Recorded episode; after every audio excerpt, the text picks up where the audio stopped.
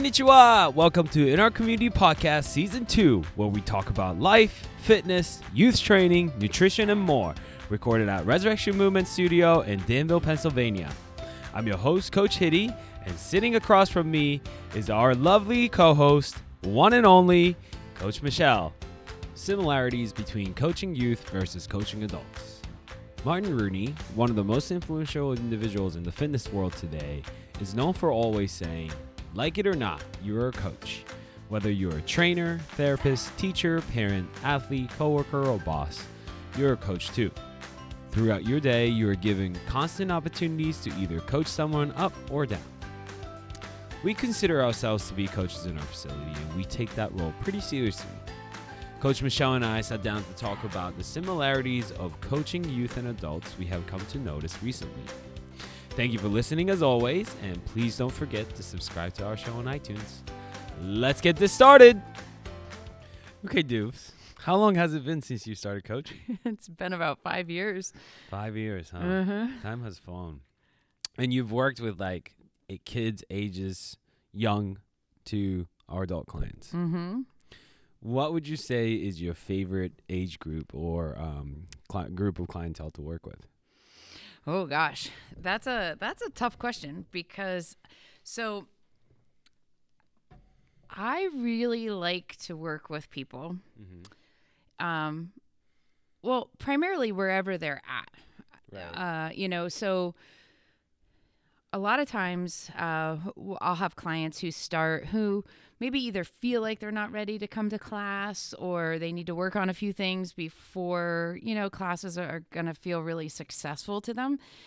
That's where I love when when um when we're making just, you know, small progress, but it means so much. I think that's where I really thrive. Hmm. Is there like a certain age group or a certain population of clients that you really enjoy working with? No, I used to think so. So, you know, we've talked before about you know, like all of my different jobs and I've worked with every different age range. And even when I subbed in the school districts, I thought, okay, I'm only going to sub with the younger kids because from my preschool experience, that's where I feel most comfortable. But then I was at the high school and loved it. So, so yeah, no, I don't I don't think so. I think I like to work all the way through. Mm-hmm. Yep. You know, it's funny because so with dance, I Mhm. can't work with three to four year olds. I have a really, really hard time doing that. Mhm. Um, but I started coaching soccer last fall, last spring, and that was for U five, so under five, which would be the age that I wouldn't touch in dance classes. Now Mhm. they've all kind of moved up to U six, and I'm coaching again, and I love it. It's one of the f- one of my favorite part of the week is actually working with that group. I was eight of them this year, and they've changed their names from Unicorn Lions to now they're Star Unicorns. Oh, okay. So we're sticking with unicorn theme. They're they're still unicorns, but uh, one of the Mhm. kids that came in, they like Star Wars, so I wanted to make sure like you know we didn't just carry the name over, but we got the input from the new kids. So then we became Star Unicorns. Okay, makes Oh, sense. Pretty cool, right? Yeah. But um, you know we're we're fourth week into the season or third week into the season, and it's it's just amazing to me. So because while I'm coaching, I'm also observing, right? Like that's one of the things that we do, and I'm watching to see like what cues that they take well. What like what are the similarities between coaching that youth and then going all the way up to high school? Adults to me are a little different, but there's a lot of carryover from the high school level to adults. It's like an evolution of how you coach Mm-hmm. and um i just find it very very interesting that like there's some commonalities between that younger age group to high school group and you know the one thing is like if you make it fun as a coach and i believe it's a coach's job to make things fun Mm-hmm. they learn more mm-hmm. i think that's the part that sometimes it gets missed in like sports Yes. because there's a stress of like you have to win have and then there's it's so serious nowadays you know like sure there's serious elements to it but you can't be serious all the time Mm-hmm. and if you make practices fun, if you make teaching fun, then kids will absorb and learn more, Yes. right? And kids absolutely learn through play. Yeah. I I absolutely agree. And I mean like it's so funny cuz one of the um one of the parents that was watching the watching the the the Star Unicorns practice last week said to me cuz I warmed them up with basically my skipping progression. Mm-hmm. Um, my skipping progression is basically um, you start with galloping, So you know, with three or you know that young young age group, I talk about like. I'm thinking about an, an animal. Like, what animal do you think I'm thinking? And now at this point, they know what I'm thinking. So that's horse. You know, like, we do this every time. Like, I know. Even even a, even a five year old talks back to me, especially my son. and so we start with the galloping, and then the galloping turns into three step gallop on the left to the right, and then two step gallop on the right, left and the right, and then alternating, and all of a sudden they're learning to skip. Mm-hmm. And after the skipping progression, you know, I'm gonna make them do quote unquote side shuffle, but I call it pinchy crab side shuffle. So then they just act like crabs and same thing, you know, like you can Mhm. get them to do what you wanted them to do by kind of like you know, getting even with them at their level of thinking and Mhm. kind of letting so younger age kids, their imagine imagination's endless, right? Like it's it's cool. Like if you tell them how does a crab move, they know, Right. you know, and they they're not like shy to do it. Like I, I can't talk like that to like a Mel's age group. It's like, hey Mel, how does a crab move? Though she'll roll her eyes and be like, what? Right. right. But with a with a five year old, you know, it works. It, Mhm. this is like how the, uh, you know. How, how you coach differently, but you're trying to get them to basically do the same thing. So Right. like to to teenagers, I can say, hey, do a side shuffle, and they'll do it. Mhm. But to a five and under, if I make it pinchy crab side shuffle, Sure. they do it and they have fun. Yep. Same thing with backpedal. You know, like backpedal is a basic skill that I teach at high school level. But with the younger kids, I call it booty shaking backpedal Oh, nice. Okay. because I want them to learn to like lean forward and keep their shoulders forward when they're backpedaling. So I Mhm. try to teach them that way, and it works. And then I get them to like race. Basically, I get them to sprint because I want them to understand like what f- running fast feels like. And uh, one of the parents are like, "Huh, you're making them sprint without them realizing." Like, that, exactly, that's the point. You Right. know, sometimes with the younger age group, getting to do them to do what you want them to do comes from attacking from a different angle. Mm-hmm. With them not realizing what we're doing, Right. like with their practice, it can't be just like black and white. Like here is what we're gonna do. This is the drill, and this is how you're gonna do it. Mm-hmm. No, it, it, it, it gets too boring for them. Right. I think even at um, even at the high school level, incorporating like speed games usually like that gets them excited, right? Like tic tac toe. Mm-hmm. And I'll even go to go far to say like adults get competitive too. they love, yeah, they love the tic tac toe. tic tac toe is one of the best games. it's it's really a speed drill. You know what I mean? It's about like acceleration, and you have to think at the board to see where you need to place your cone or colored dots or whatever we're using, and then run back, change direction, and run back and tag your teammates, and it's a repeated process of that. So it's really interesting to me to see like how basically like in when it comes to like I'm a big fundamentals person, right? Mhm. Like and when when we coach any movements, any skills, I focus on the fundamentals.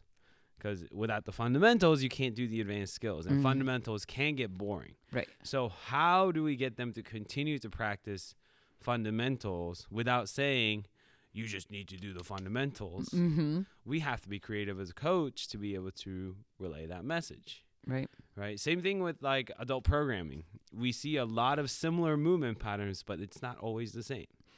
You think about how can we load a squat because squat's an important movement pattern. Mm-hmm. Can we do a regular like a weight by your side with the dumbbells? Can we do front rack? Can we go overhead? Uh, what are some other movement patterns that's similar to a squat that has a similar benefit that we can incorporate into the program? That's I think where the coaching comes to play Mm-hmm. um, I think coaching part is, is part of it is knowledge, right? Like you have to have the base understanding and then continue the education to further your knowledge. But at the same time, where it really comes handy is how can you apply what you know to Mhm. practice? That's way more important, wouldn't you say? Oh yeah. Yep. And knowing who you're working with too. Yeah, that's really important. Super important. Yep. Yeah. What are what are like some cues that you found to be really effective when working with youth? Or like what do you try to do when working with youth versus when you're working with adults? uh, um, okay, so two different questions there. First of all, I want to go back a little bit to when you were talking about Sure. skipping. I'm so glad you're working with five and six year olds skipping because right now, our high school athletes don't know how to skip. A lot of them don't know how to skip. If they've been with us for a while, they do. But you know, skipping is some, something that was so natural for me as a kid. You just you were you were always skipping, so you just incorporated that. Now, um, you know, it, it you really see some of the new athletes coming in fumbling with that. So I'm so glad you're incorporating that at a young age, and I hope other people start to do that also.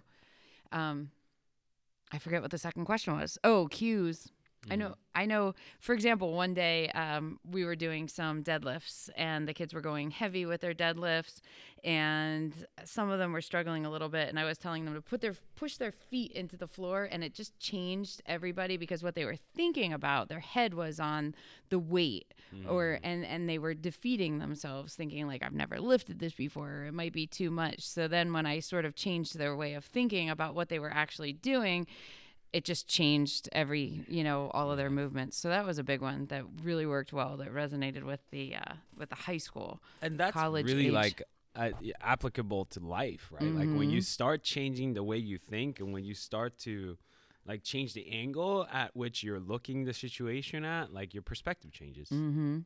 oh yeah so and much I, I feel like today's world in general that's what we need to do right like to be able to start to shift from different boxes and try to understand or just respect each other you know Mm-hmm. like and just respecting your body in terms of like okay like what happens if i shift my focus to my feet all of a sudden my deadlift feels better mm-hmm. you know it's it's a small lessons but like when you add that kind of layer on top of each other that's be- when like it becomes permanent and you start applying to different settings don't you Mm. think um yeah skipping and and going back to that it's really interesting because i you know when i work with sports teams and you know kids who's who i've never worked with before and they really lack the base understanding of how this movement's supposed to feel because if you think about it right like and i was the same way too nobody really teaches you how to side shuffle nobody teaches you what an athletic stance is Mm-hmm. uh, nobody teaches you how to sprint or run. You just kind of adapt, right? And what's missing in today's society is factoring in the fact that kids nowadays are very, very sedentary. Mm-hmm. So your their bodies, the way it's kind of trained to operate is not the same as it was 20, 30, 40 years ago. Mm-hmm. So I would go as far to say 20, 30, 40 years ago, we as people were way more active right through our life. mm-hmm. We were moving more. We had to move to get to somewhere to do something. We were a little bit more creative in our thought Yes. process Mm-hmm. because we didn't have smartphones. And this is not a knock on this new generation. Mm-hmm. It's just different times that we live in. right right So when we're coaching and we're approaching working with these kids, we can't, as coaches, come in with the mentality of these kids should know this. In fact, we need to come with the approach of, you know what? Um, we need to start from base one to kind of work with these kids because if without that, they're we're not setting them up for success. mm-hmm.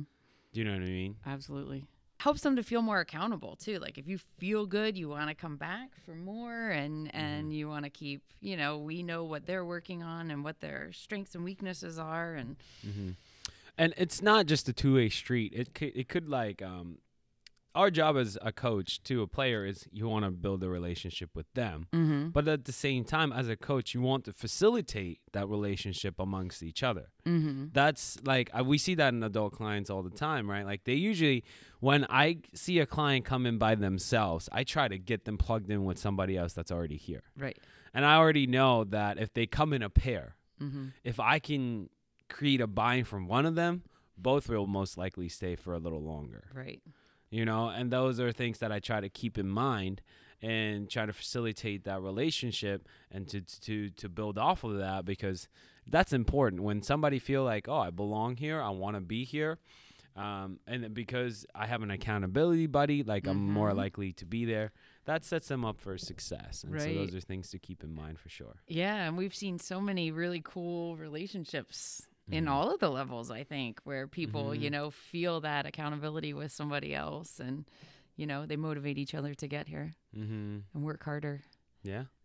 So those are like you know, c- coaching in general is um, it sounds easy, but there's so many layers to it, and you know what's interesting is like so I I actually minored in coaching in college, and I learned a lot through those courses. Um, and I'm also like sometimes I'm confused as to like how people coach. right. you know, I'm not judging, but I'm like, uh, do they really understand? Like, Mhm. you know, and it's it's it's just like the fitness industry. It's an ev- ever evolving, you know, position because kids keeps changing. Mhm. And it's not because like if you have this certain standard and what you expect of the kids coming in from different generations, it's not going to work because different generations the kids act and receive messages differently. Absolutely. And we have to keep that in mind. That's coach's job to understand that. Mhm. And that's coach's job to adapt to the today's youth, you know? Right. And sure, from the standard of an old school coach, do the kids could the kids seem quote unquote soft? Sure. They may not be like hard nosed as they were before, Mhm. but it's because the generation, the kids that we interact with now, are different generation of kids than who they were before. Right. And it's not to their fault.